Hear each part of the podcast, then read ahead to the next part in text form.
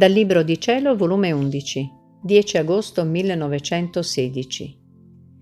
Come nella volontà di Dio le nostre pene si trovano insieme con quelle di Gesù. Continuando il mio solito stato, mi sentivo amareggiata per la privazione del mio amabile Gesù e mi lamentavo con lui che ogni privazione che mi faceva era una morte che mi dava, e morte crudele, che mentre si sente la morte non si può morire, e dicevo, come hai cuore di darmi tante morti?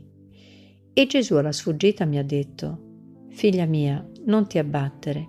La mia umanità, stando sulla terra, conteneva tutte le vite delle creature, e tutte da me uscivano queste vite.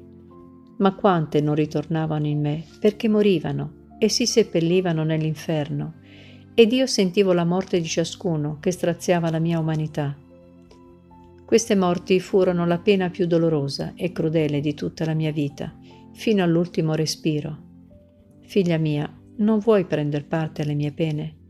La morte che senti della mia privazione non è altro che un'ombra delle pene delle morti che sentii per la perdita delle anime. Perciò dalla me per addolcire le tante morti crudeli che subì la mia umanità.